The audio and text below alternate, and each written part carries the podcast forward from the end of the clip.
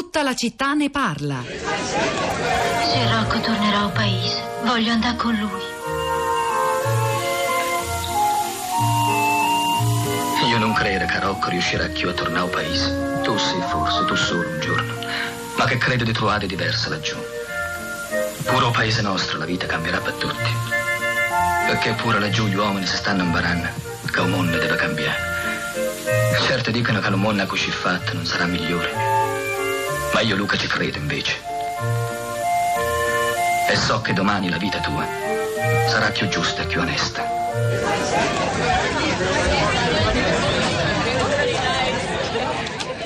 È il viaggio di Rocco, Rocco Parondi, ragazzo lucano che raggiunge i fratelli a Milano. Era ovviamente Rocco e i suoi fratelli fin dal millenovecentosessanta, diretto da Luchino Visconti, che da un lato sembra un pezzo di preistorie e dall'altro invece sembra ritornare nelle vicende, anche nelle storie personali che ritroviamo, sia in rete sia nei messaggi che ci inviate, di continua e anzi crescente emigrazione al nord, non soltanto di chi fa lavori umili, ma, ma anche e soprattutto, direi, di chi raggiunge qualificazioni, eh, titoli di studio importanti e trova il modo di spenderli e investirli soprattutto o al nord Italia o all'estero. Questo è il tema di oggi. Non è certo la prima volta che ce ne occupiamo, tutta la città ne parla, ma ci sembra davvero l'emergenza prima, fondamentale, strutturale eh, del nostro paese, che è stata, se vogliamo, anche plasticamente confermata dall'andamento del voto eh, del quattro marzo. Rosa Polacco, sui social network che cosa è successo durante la diretta? Ciao Pietro, buongiorno, buongiorno a tutti. Beh, intanto le ultime cose che vengono discusse in questi minuti sui social network sono, tanto per cambiare, di nuovo dei dati. Ne abbiamo parlato anche ieri, ma ci sono nuovi dati sull'occupazione dell'Istat, quelli su, su marzo. Il dato è stabile all'undici per cento e questi dati appunto vengono molto condivisi in questi minuti e molto discussi. Poi sul sui nostri profili, eh, sul, soprattutto sul profilo Facebook della città di Radio Tre, ci sono molti contributi e testimonianze interessanti di persone del sud e non solo, racconti che vanno avanti e indietro nella geografia e nel tempo. Cioè, intanto Riccardo che scrive: anche in Veneto abbiamo una questione meridionale, Rovigo per esempio non la vuole nessuno. Oppure Armando che dice: il meridione non offre niente ai giovani meridionali. È vero, ma è altrettanto vero che sono i giovani che dovrebbero cambiare le cose, invece c'è una tale rassegnazione in giro tra i giovani.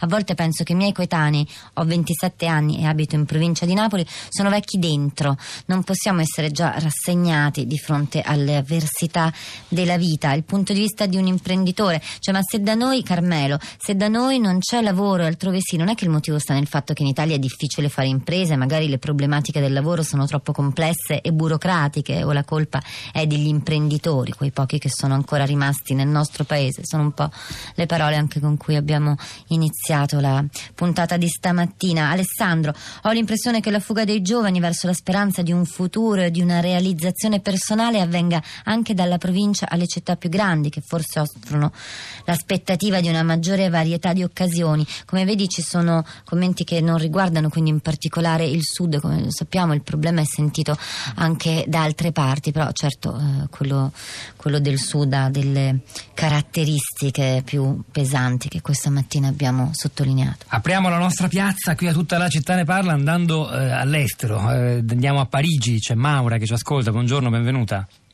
Eh, salve, buongiorno. Prego Maura.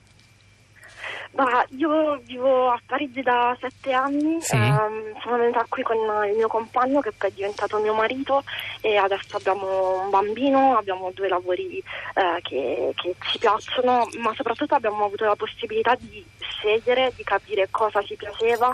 E lei di dov'è, e scusi? Io vengo da Avellino e posso chiederle dalla provincia di Napoli. Quanti anni avete? Eh sì, eh, siamo ex giovani, abbiamo trentaquattro anni entrambi. E ve ne siete andati, ha detto, sette anni fa? Eh, sette ah. anni fa, sì. Ne avevate ventisette, eh, in effetti, quindi. Mm. Ne avevamo ventisette, avevamo, eravamo già entrambi laureati, eravamo compagni all'università e poi, siccome avevamo trovato due impieghi che non, non si soddisfacevano, avevamo deciso di investire eh, nel, e già eravamo fortunati ad avere un lavoro a ventisette anni. Ma il lavoro eh, l'avete trovato da qui o l'avete trovato a Parigi? Eh, eh, il lavoro l'abbiamo trovato a Parigi, abbiamo rischiato, abbiamo eh, prima abbiamo deciso di investire nuovamente mh, nel, nello studio, nella formazione, mio marito con un M B A e io con un dottorato. E in che poi, cosa, come, se posso chiedere? Eh, io in diritto costituzionale, che certo non è, insomma, probabilmente è risaputo, non è il miglior modo per trovare un'occupazione. Eh no, perché era, la Costituzione era... in Francia è un'altra. Ma, senta, ma eh, scherzi a parte, il, eh, la vita lì com'è adesso? Perché ovviamente Parigi è una città anche molto bella, ma molto cara, molto, molto difficile. Allora, noi siamo stati probabil- siamo stati molto fortunati, la fortuna ha sempre un ruolo importante ovunque si si trovi. Um, siamo in una situazione di stabilità economica, abbiamo potuto acquistare una casa, uh, però diciamo che um, noi siamo... Uh, facciamo quello a, a, a trentaquattro anni che i, nostri, che i francesi, i ragazzi francesi che, che, che frequentiamo eh, riescono comunque a fare eh, a ventisette ventotto anni, eh, e questo è, è, è incredibile, perché io poi ho una sorella che ha appunto che avrà tra poco trenta anni ed è, ed è a Roma, in Italia, e lei non ha, minima, non ha assolutamente la possibilità di proiettarsi verso il futuro, eh, poi non c'è un obbligo, nessuno è obbligato ad avere figli, a comprare casa, ma non ha la possibilità di progettare il futuro, a volte nemmeno le, le vacanze estive, perché non ha la stabilità economica e anche emotiva per farlo. Maura, io la, la ringrazio molto. Una ultima domanda: tornerebbe in Italia, o a questo punto, visto che le cose, la normalità è così diversa e viene da dire migliore lì, eh, non, non ci pensa nemmeno? Io non, non so dirle, eh, nonostante sia qui da tanto tempo, cosa, cosa se, se qui si, si, no, si sta meglio, si, si sta meglio da tanti punti di vista. Eh, tornare in Italia sì, comunque, perché è un desiderio. Noi siamo partiti eh, con il, l'idea di ritornare, ehm, ma eh, non, non, non sappiamo dove ritornare in Italia e non sappiamo come, e siamo sicuri che dovremmo rinunciare a molte delle conquiste eh, che, che abbiamo ottenuto anche con lavoro e sacrificio, eh, se, se volessimo tornare. Grazie. Quindi, Maura d'Avellino, grazie per la sua testimonianza molto preziosa, in ogni caso, comunque la pensiate. Felice da Bergamo, buongiorno.